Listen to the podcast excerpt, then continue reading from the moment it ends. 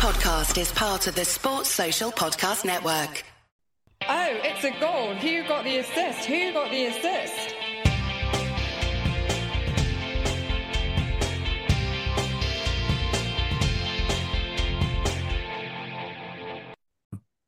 Hi everyone. So a bit of a dispiriting week in FPL for the majority, and me personally so far at half time in this double game week.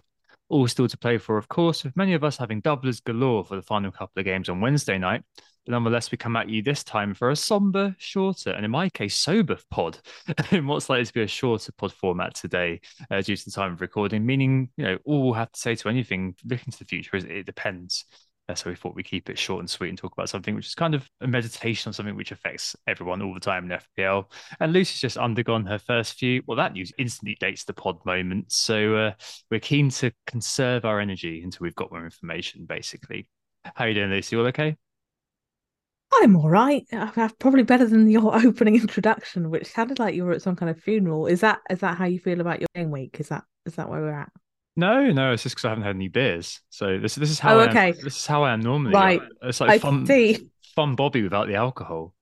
Um yeah. All right, hang on, we'll move, we'll move on quickly. We are Who Got the Assist. You can find Tom on the main account on Twitter at WGTA underscore FPL, and you can find me, Lucy, at Lucy Hynett. On the pod today, as Tom's kind of said, this will be a shorter one as we're midway through yet another double game week. We'll have a quick review of how we're doing so far. Spoiler alert, not very well. And then the rest of the pod will be a discussion on EO, that's effective ownership, and its impact on the next few weeks. After last week's pod was dated so early by the double game week announcement, we're not going to look too far ahead. So we'll be back next week for a fuller fat pod when we can look ahead with all of the facts, including potential chip strategies. We're recording on the evening of Monday, the 27th of February, so there's a lot still to happen. Yep, indeed. Sorry we can't do anything later in the week. Sadly, not at that age anymore where I can just do a Wednesday night pod up until about 11, 12, you know, and Lucy wouldn't be awake at that point anyway. Life gets in the way. I mean, it's, it's just one of those things that we'll have to just yeah, bear with it this week. We'll, we'll cover everything next week. In the meantime, I thoroughly recommend you check out the likes of Planet FPL, who'll doubtless walk you through all the permutations once we've got the FA Cup results, etc., etc. Uh, no mini league update. We'll sack off market forces as well as that. You know, a lot of that will depend on the FA Cup results and whether Liverpool have a fixture in 28, for example. So yeah, I mean that's kind of where we are. How are you feeling about double game weeks now, Lucy? I mean, I've spoken about my kind of deepening despair about them. And the elephant in the room, I guess, is that probably we'll get less people listening to this pod uh, as weeks before because it's not gotten as well as hope for people. Uh, but do you think also that too much football has basically drained some enthusiasm too? Because it is it, it is quite relentless, isn't it? Yeah, it's super packed. The scheduling everywhere. They're clearly running out of places, which is why we get all of these double game weeks. They've the World Cup's caused kind of complete chaos with the schedule. So yeah, just football all of the time on every channel for every competition. And when you support a football team who is really bad, that only makes it even worse because you, you know, it's very difficult to get interested in a league where your team sits at the bottom of it and is expected to lose every game. Oh, that's always good to announce on the FPL podcast. But hey, there we go. Yeah. There we go. Right, uh, game week update. How are you doing so far? Um, I'm on a very small red arrow as of recording, and I feel given some of the despair and panic on Twitter, I feel that maybe I shouldn't be complaining about that. So I'm only down around 1500 places, um, sitting on 40 points after my minus four. So I was on 44 minus four.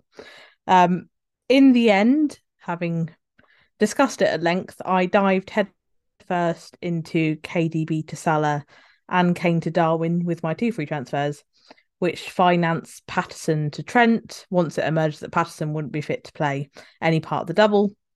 Obviously, that came to Darwin bit hasn't worked out. It doesn't look likely to work out. I'm sure that's more on that later. Um, but this set of moves meant I kept Ake, who was very fortunate to be subbed before City conceded.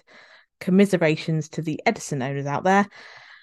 All of my other single game week guys were a colossal disappointment with one pointers for Nonto, Andreas, and Kepa. So um yeah, it's not been great, but it's not been a disaster, and I'm kind of taking that as a small win.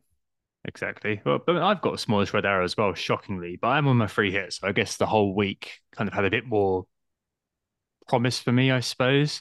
I'm, I'm seeing it as being 2 0 down at half time, effectively. Um, but this is why, Lucy, I, am always very downbeat and whenever I say I've done well or about my expectations for the week, because if you always have low expectations, that way you're never disappointed. And instead, I can say, I told you so. But hey, I mean that's kind of the way it was. I mean, I think the, the very start was when you know we were talking about on um, on Friday, weren't we, about Saka and Salah and where where the EO would go, uh, linking into what we'll talk about later. And you were right that you know, Saka's likely to have more a higher EO over 100, percent and Salah wouldn't get there. So probably captain Saka. So you're going to have you have an extra player rather than captaining Salah, and you have let one less player because you'll have Saka over 100 percent EO. Uh, what happened was obviously that I saw a tweet by Fix predicting that the higher EO for Salah was going to happen over Saka. I think, in fairness to them, I think they were looking at top 100k rather than top 10k. Um, but yeah, basically, it was it was a bit crap. I went to I captain Salah. top 100k, it was miles off.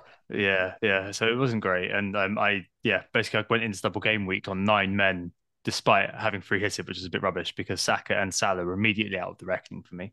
Um, so I'm on 35 at the moment, 38 if Grealish comes on for Nunez. Um, no regrets, obviously. I set out my reasons and they stand. I'm just very glad I didn't take a minus 12 alongside, you know, this, this, score to get to where I am. But yeah, it just felt like a week where lots of negative outcomes hit at once. So the Watkins penalty to wipe out the double, Everton clean sheet, like Villa didn't like scoring before that. Uh, Henderson blocking a Salah assist for a Trent goal. What was he doing?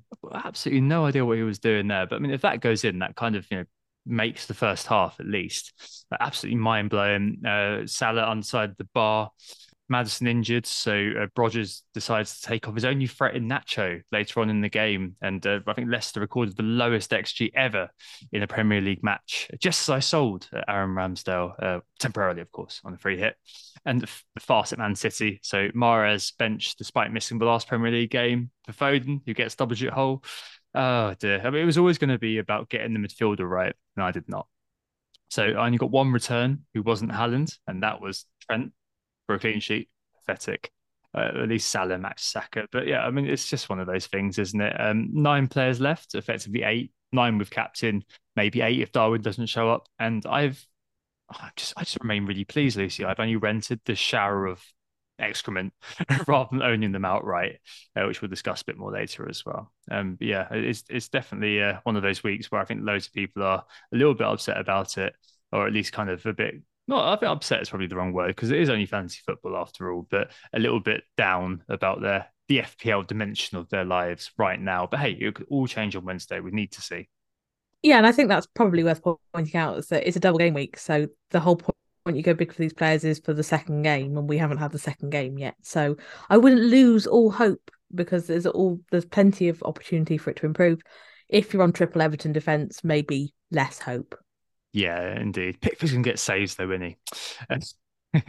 um, I'm only going to take one question this week. Apologies to those who asked about stuff like, is it time to move on player X for player Y? We simply can't answer that at the moment, given the timing of the pod, which again can't be helped due to life. Uh, but the one I will take just to discuss kind of the transfers we made, etc., was Nathan Jacobson, FPR Melt.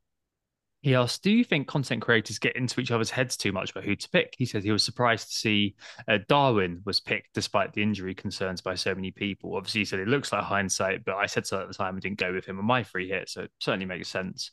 Now, do you get affected by other people doing things? I mean, we spoke about kind of Mitro, didn't we, back at that time when um, you captained him because you were seeing loads of people do it. I mean, does that happen classically for you, or is it quite like a, a, a rare thing? That wasn't the only reason I captained Mitrovic we went through it at length that that wasn't the only reason. I know. I am just setting you up a little bit there. Um, I find I can get sucked in. If I'm being completely honest, I can get sucked into it on like big captaincy decisions, and I think that's probably a bit to do with EO, and we'll probably discuss that later. Um, I don't find for things like this that I get sucked into it so much, um, just because I think you have to acknowledge in FPL that you're not always going to have the optimal team of a given week you know, sometimes it's about taking a kind of mare week on the chin because you know that you're better set up for a coming week or vice versa. So I don't tend to get rumbled by these, I don't think. And there was quite a big Darwin move on Twitter, which I can see looked like FOMO on a lot of, in a lot of cases, and maybe it was for some people. Um, I think there is quite a lot of hindsight in that question. Um, just in the basis on the basis that I don't think we could have anticipated that Darwin could now possibly miss both games. We just weren't given that information. There, was um, kind of mention of knocks and niggles and things like that from Klopp, but there was no suggestion that someone would completely miss the game. Um, and that's probably one of those press conferences that kind of makes a bit of a mockery of it all, in the sense that we often will delay our transfers until we've heard this news, and this news isn't actually very reliable. I was someone who went for for Darwin. I don't know if I'd have done it for a hit, but I did it for free and I felt quite comfortable with it. Yeah. I was aware of the risk. I think perhaps some content creators didn't acknowledge that risk enough. That I, I thought there was a decent possibility that I'd only get a sub out of him um, at the weekend. I didn't think he would miss the game completely because we just didn't have the information to suggest that was the case. And if he'd got like a one point of the weekend and was ready to start this, this week, I think we'd have felt okay about it. Yeah. It's just the fact that he's likely to miss both that makes it all look a bit stupid. Yeah, definitely. I, mean, I think the point about content creators getting each other's heads, I, mean, I, it's no, it's a no for me. Like I personally couldn't give a toss what content creators say or do. I listen to two pods, which are my favorites, Above Average and Planet. And even then, it's like I'll hear the advice, but I often know what I agree with and don't agree with from that. It's not. It's not as if it's bad advice. It's just I, I know how they like to think and what I kind of take from that and what I think is just kind of their way of doing things, which I don't quite agree with. Um, and the wider ephemera like Twitter, Jesus Christ, I've spoken about this often enough, but yeah, it's a load of noise on there. But the, the best way I can express it, I was thinking about this, um, just I was pacing around earlier, waiting for Lucy to finally show up to this to this late night pod. for for context, it's 7 p.m. Um, the best way I could think of to express this is like I don't look at football Twitter at all because I think it's all subjective nonsense and people trying to farm views and interactions as far as possible. And I think the FPL world, uh, sadly, on Twitter has become a bit like that. There's a few people I'll engage with privately if I want to hear their views, people whose views I trust. But otherwise, it's kind of, I just treat it as light entertainment when I'm on the tea break. I don't use it as a source of information anymore. So, like content creators, yeah, it is what it is. And I, I went with Nunez, same as Lucy, because it, judging by the information we had, so he played over 60 minutes against Real Madrid. Um, and obviously, the difference he makes to Liverpool is clear in terms of the mad XGI per 90. Um, Klopp being non committal in the press conference was obviously highly annoying. Um, and I think um, people said last week with Jan and Lucy we were talking about Robertson being the other guy. Um, but the xGC was worrying me too much, really, uh, when it came to Robertson. Um, simple as. And it's, it's not worked out, but I mean, it could have, and it still could if he does show up versus Wolves, but we'll need to see about that. I think, you know, you mentioned quickly there about the uh, press conferences in 2023, it, it, really does feel like, you know, what's the point now, right? I, I think I've lost count of the amount of times that over the last kind of six years I've been doing this, and the amount of times I've kind of thought, oh, I'll wait for the press conference on Thursday or Friday, and then I'll have have what I need to know to make my decision. And often it's just it's just nonsense. You don't hear anything about it. The manager's not asked, or the manager's just completely non-committal, or says there are a few knocks and injuries, like Klopp said. They're they're just becoming increasingly just an annoyance, aren't they, Lucy? Yeah, I feel like this almost should be almost an obligation that if you're going to mention injuries, you have to give us some kind of factual information or at least name names. I just it feels to the point where you're just like, why am I waiting for this information? Because it's going to make absolutely no impact on my strategy. Like, I just, I just despair a little bit. That's all. Yeah, I feel like they're just they're just way to generate clickbait and newspaper newspaper sales by casting the things managers say as a part of a continuing, you know, high drama um, which becomes part of the football cycle, and it's become more and more transparent now. Like, it's incredible, really. Like, I guess one insight I'll give for my professional life is that like the structure of a press conference is very much like what I do a lot of the time. So I've I'm a qualitative researcher by training, so interviews, focus groups, all this sort of thing. And the analysis of that is basically pouring through transcripts of what people have said, much like what people who report in press conferences do. And what do I do when I analyze that? I ignore the majority of it. Most of what is said is known as phatic speech. So it's just sort of placeholder stuff we say, things like cultural normative exchanges. Hello, how are you? I'm fine, how are you? Irrelevant. It doesn't mean anything. It's just a cultural exchange as a greeting. And lots of other stuff in speech is often totally irrelevant too. What is relevant though is often five or six sentences, you know, a couple of passages, which are known as emphatic. So they're the things which are relevant to what you're trying to find out about. Think of basically all the other extraneous stuff on the transcript or whatever being grayed out and a few bits being highlighted and emboldened. Uh, this is true of quite a few things as well, actually. So think about the last time you went out and saw a friend, for example. You remember the em- emphatic bits. So say, you know, you, you saw a friend one day and you saw a mutual friend the next, and they said, Oh, you saw so and so the other day. How are they? You don't remember things like the greeting or, you know, the sandwich they had for lunch, but things like you know the emphatic moments about the conversation they're having with their partner they, they both had a big argument or they're having trouble at work like those are the sort of things you relay rather than the phatic bits. So they're completely anonymous and completely irrelevant. And applying that to press conferences it's completely the same. Like if you've ever watched one you quickly realize it's just meaningless guff platitudes, cliches, a charade of performative management, isn't it? And there's one line or one sentence which managers say, which is then picked up by the press and then used. Uh, for example, Erik Ten Hag's press conference before the League Cup final, entirely forgettable, except he said one thing, which was that Newcastle were annoying to play against. And suddenly that was everywhere.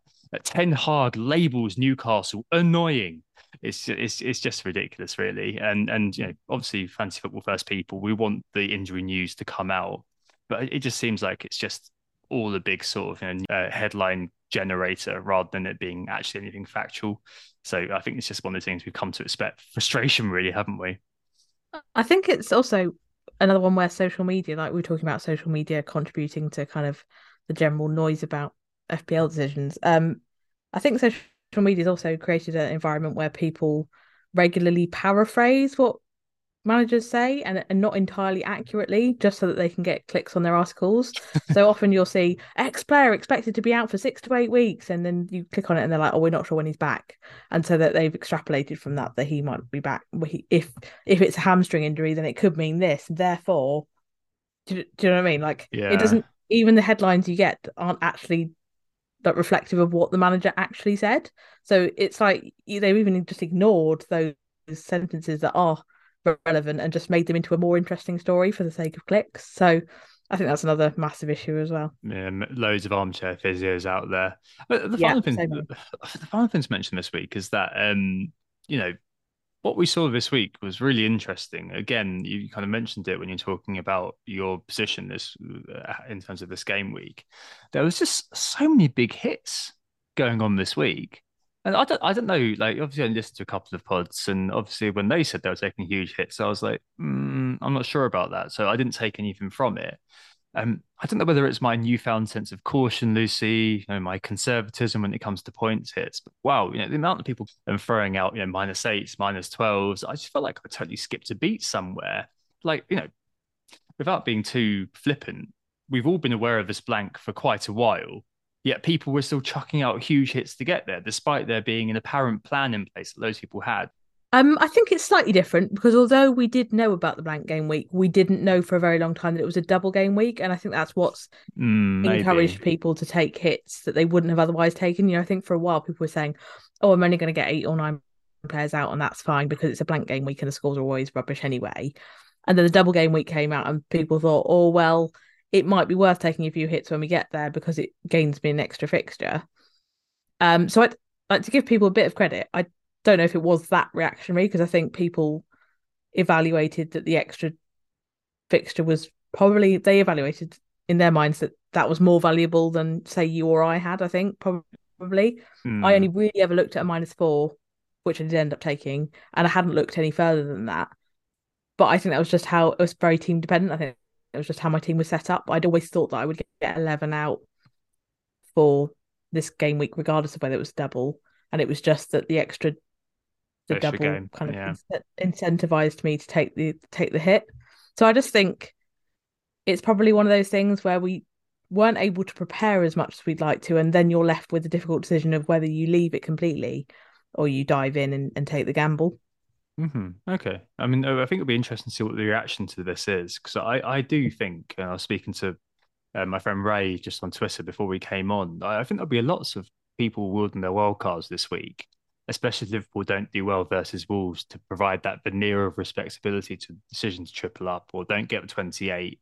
I don't know. I, I think there'll be a realization maybe that people have tossed out United players, for example, uh, ahead of a game against out of sorts depleted Liverpool, and then they've got Southampton at home. Sorry, Lucy. And um, there's a blank in which those people are going to be forgetting anyway, even decent double game week. I mean, I don't know. I, I, suspect the phrase "bad bet" will be thrown out quite a lot this week. There's a bad bet. You know, let's move on. Let's uh, you know wild card out of it. I mean, that's absolutely that's absolutely okay. Just taking what you said for sure. Like, it's absolutely okay. It's not a criticism.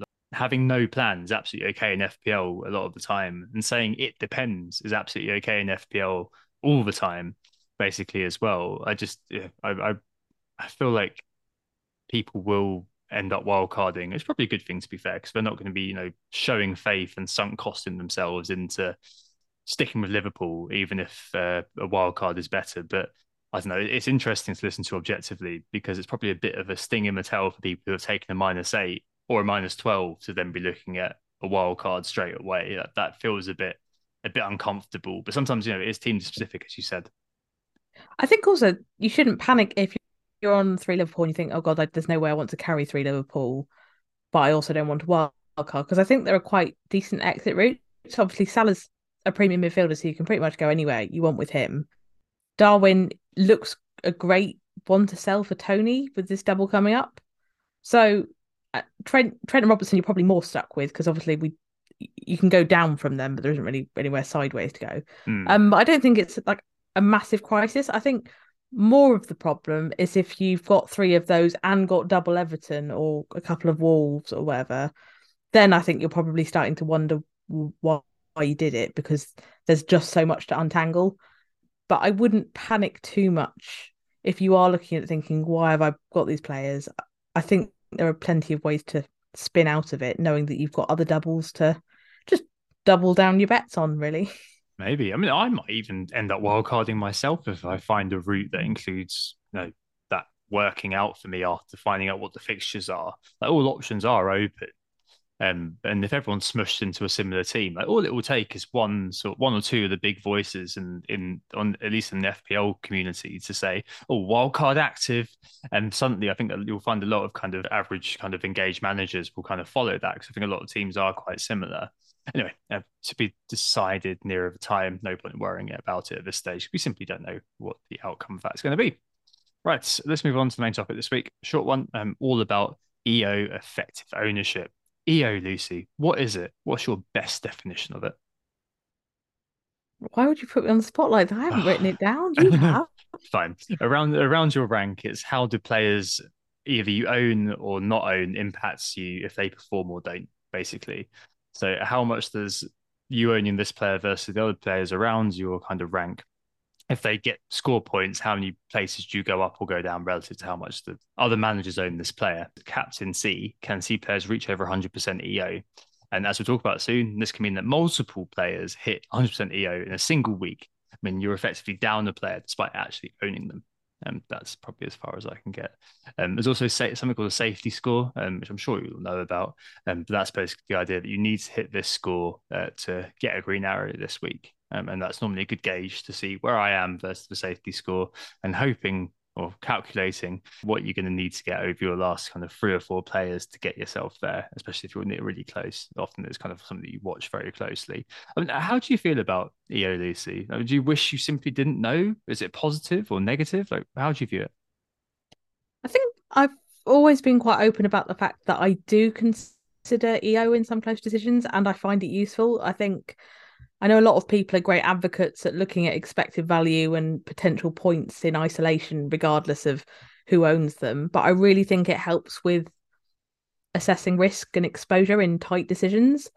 I do think there's a danger that you go too far with acknowledging EO and it kind of becomes a slightly blinding, kind of slightly too anchoring in your decision making and it, it can make you a bit too averse to risk or on the counterpoint for some people can make you embrace risk too much because you see those shiny differential stars and think i'll have lots of those.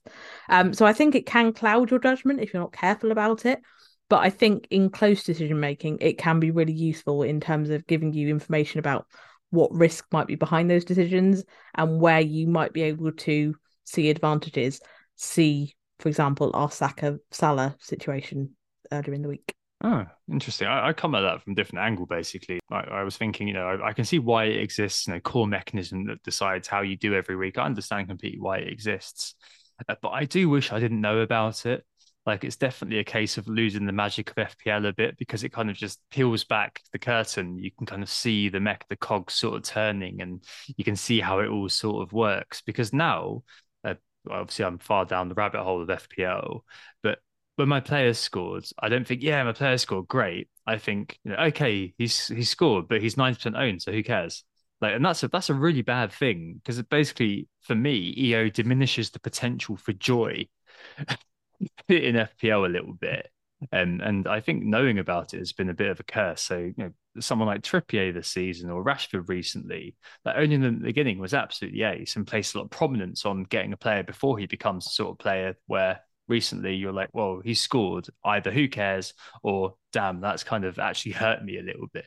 I, I don't know. I, I, for me, I feel like kind of the youthful exuberance I had about FPL did get punctured a bit by the, the advances in understanding EO, and it's become FPL has become a bit, I guess, demystified. Um, which is uh, obviously a good thing in some ways. It's like you know how data demystifies football a little bit, but at the same time, there's something about the magic of it which um, EO does take away. And I found that quite difficult to kind of kind of get over it. I mean, week to week, do you like follow it a lot? Do you are you on live FPL, etc., etc., that much? Um, I probably look at live FPL maybe once at the beginning of the game weeks to have a look at what the potential impacts might be. And then I probably look at the end of each match day. So uh, on a Saturday evening, or on a Sunday evening, mm. I hmm. try not to look during games because I think it completely kills what you're looking at because you're like, oh no, someone's now into the bonus points and that's taking me down by 2,000 places. Oh, but they've just lost that bonus points and now we're at 1,000 places. And it just, you, you stop watching the football match and start worrying about how many passes they're completing or whether they just got tackled or, you know, ridiculous. Yeah. Yeah, I, am I'm, I'm with you. I try not to look on a rolling basis and try not to be glued to it throughout the day because it just means you don't watch the games as you said, and it, it just becomes a form of self torture. I think a lot of it depends on the game week as well. So a week like this, I won't look at the uh, sometimes doing badly, but because I'm a human, um, on weeks I'm doing well, I do look at it and go, "Oh, look how well I've done versus the field. Oh, look, my punt's paid off. Those shiny stars have come home for me."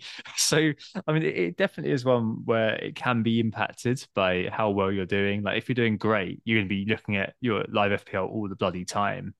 Um, but I, I do think kind of that underlying mechanism, just knowing about it, and having players that I can't cheer for in my team because they're over 100% PO, EO, that, that can, I don't know, it can just detract from the fun a little bit, I suppose, for me. But it and... does manage your expectations, doesn't it? Because if oh. they're over 100%, you're like, oh, well, that's all right, because at least I've got them. And you're not like whooping and cheering and then finding that they actually hurt your rank, you know? But then you wouldn't know if that makes sense. Like it would just be like a magical sort of you know, a magician, a magician's hat. So basically, you're saying ignorance is bliss. Yeah, exactly, exactly. Because there were there were eleven opportunities for joy before, and most weeks now it's probably about nine, right? so I I kind of would prefer to be stupid and stupid and happy rather than clever okay. and unhappy. You know, right? All right. Yeah, maybe, maybe that's just me, but hey, there we go. And I think as well, this is quite worth just mentioning quickly because I think we're about to reach a turning point now where we're transitioning away, mayhaps, from the uniform Haaland captaincy with Rashford getting that 100% EO pretty commonly. I think got it last couple of weeks for the blank and Saka this week being the main captain. Next week home to Bournemouth. Uh, next week I think it's Haaland with Newcastle at home, Saka with Bournemouth at home, and Rashford's Liverpool away. But I know that there'll be A loads of United fans playing FPL and B loads of people going, oh let's let's go with the uh, let's go with the form. So I mean, I, I suppose we're going to have a couple of situations now where you're basically playing with nine a gainful nine in your team and two of players basically being completely phatic. Who cares about them? What do you think about that? How how do you anticipate feeling about that? I think we may be underestimating Haaland's pull. I think there was obviously good reason to leave him out from your captaincy decisions in recent weeks when there's been doubles. But in a single game week, I still think he'll have massive pull from an EO perspective. I wouldn't really wouldn't be surprised to see him around 140%, something like that, 150%. I, I I think people will see a home game, and yeah, it's Newcastle and they're good defensively, But I think if he gets, you know, if he's looked after from, a minutes perspective and looks fit, I still think he's going to be quite, quite dominant on the captaincy stakes. You may see Saka and Rashford get around the hundred percent mark, but I don't don't know if you'll see them go a long way above it. Yeah, I I just I'm not completely sold on the idea that they're a real threat to Haaland, given how dominant Haaland's been, and he's just got a ten pointer, so people will see that he's now back in form. Maybe I mean, but you, but you you might also see that it, all it will take is Saka to score a couple of goals uh, against Everton, and people will That's see, true, oh, yeah. he's, he's got Bournemouth. Oh wow, well I'm definitely sticking it on him. That's true. I think And- midweek could pay a lot of Yeah, kind of yeah inform a lot of people's decision making just based on minutes and fitness and things. Oh, Newcastle have been great defensively. Well, I'm not sure about Haaland now. Oh, I don't know. So, I mean, I don't know. I, I, I suppose, though, it's a bit unusual we've hit this juncture so late in the season because Haaland's been the captain for so long. We've seen that with Salah in the past, obviously. And in, in past seasons, we've had you know, Kane, Aguero, and Salah all on the table week to week. And I, I suppose it- it's kind of a fact of life we've got to become reaccustomed to. But I mean, it's weird, isn't it? Like holding players for loss effectively um, just using them as a shield. I mean, do you think it's a case of uh, bravery or foolhardiness to not remove a player like Haaland or Rashford if you aren't captaining them? I mean, we we just never do that, would we? So it's just a case of grinning and bearing it, isn't it? Well, yeah, I think the the way you framed it, I wasn't necessarily a bad thing in the sense that rather than seeing as a lost opportunity on the players that you haven't captained, it's a massive opportunity on the player you have captained because you're typically now looking at you think, according to your Haaland predictions, you know, 100 percent, 120 percent, right? Say that your players on Hmm. that, you captain them. That's a that's a massive like push that you're getting from a captain who you presumably think is the highest scoring player of the week or or close to it, or you wouldn't Hmm. have captained them. So, you know, from that perspective, I think there's like a benefit to it. So it brings captaincy right back into the game again as a as a point of differentiation, which it hasn't been the case for a while. Um, and I do think you are right in the sense that we are just going to have to grin and bear it. But I don't know if that's necessarily a bad thing either, because you may not captain them on a given week, but you will want the opportunity to be on the best players in the game on a on another week. So you've got that opportunity. And I don't think you should lose players over EO if you believe that they're a high scoring player, because in the end, we want points, regardless of who gets du- double the points, who we captain. You want the points. And I think sometimes we get wrapped up in ownership and differentials. And we have this conversation, you know, repeatedly over the course of the season because people ask questions like, "Ooh, who's a good differential? Who can I, you know, get up the leagues with?" Which is great to a certain point, but you shouldn't be taking out high scoring players for the sake of it. And and ultimately, we want the high scoring players in our teams. Um, I do think looking at live FPL's tab for ownership combinations can often highlight whilst various players may be popular, a given combination is much less popular. So, for example, at the moment, Rashford and Saka as a pair are only owned by 59% of the top 100k.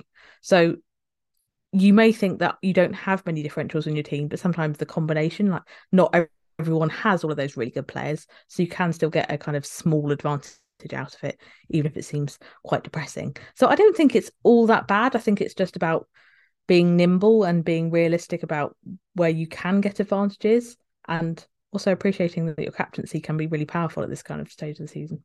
Yeah, I, mean, I think maybe I've just been on the bad side of so many brutal binaries when it comes to 50 50s. I've, I've been left permanently scarred, but you are right.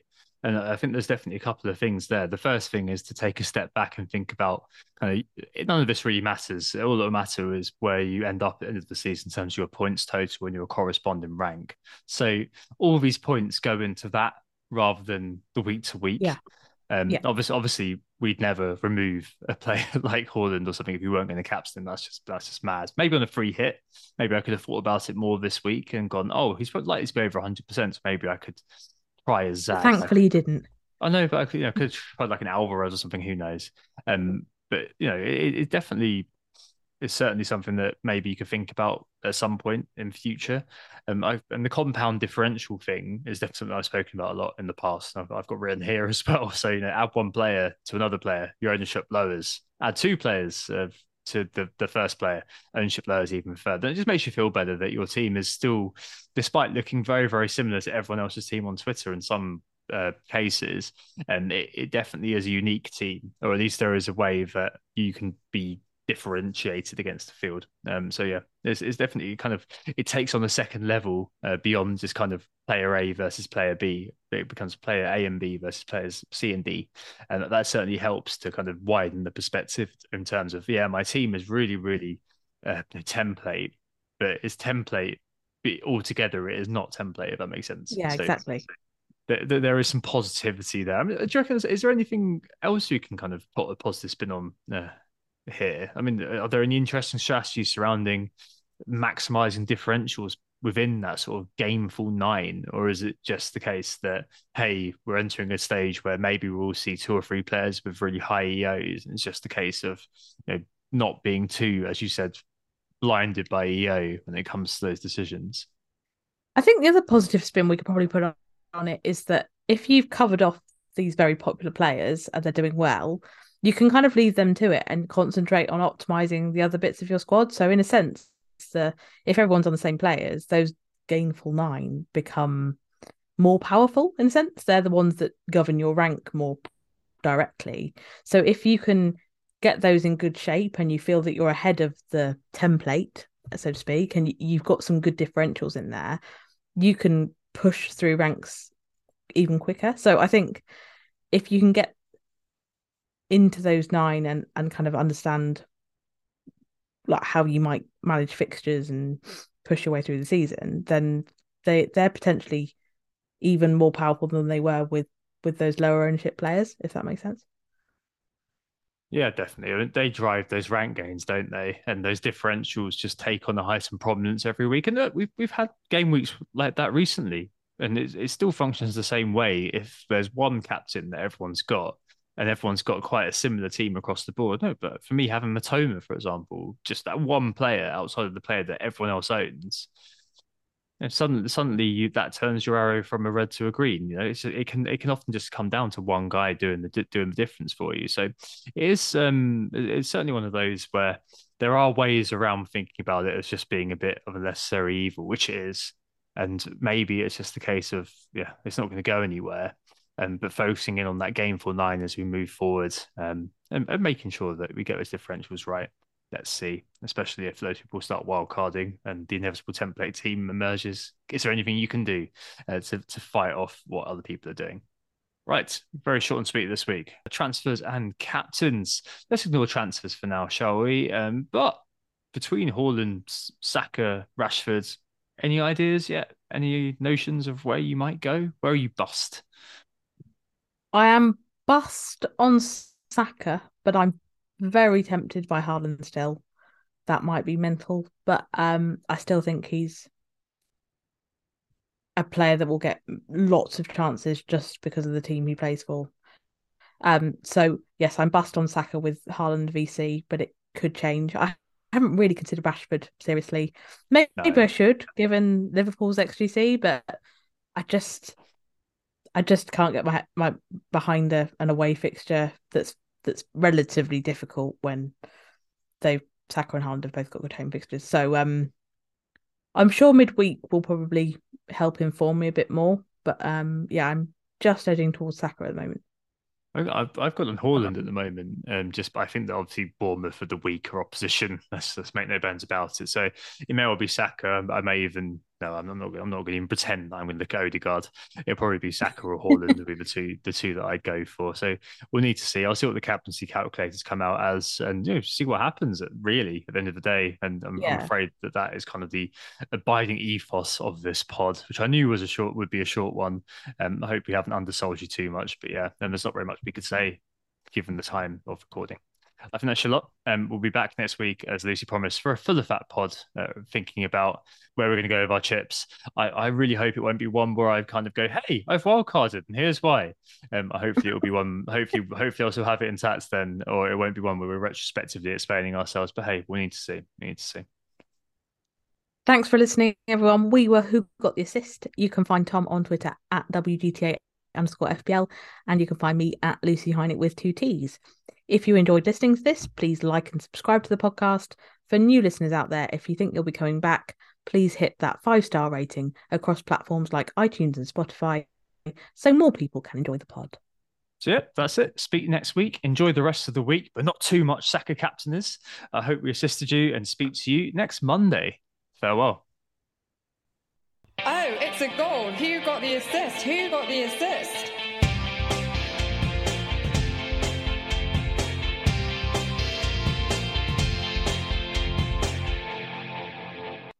Sports Social Podcast Network.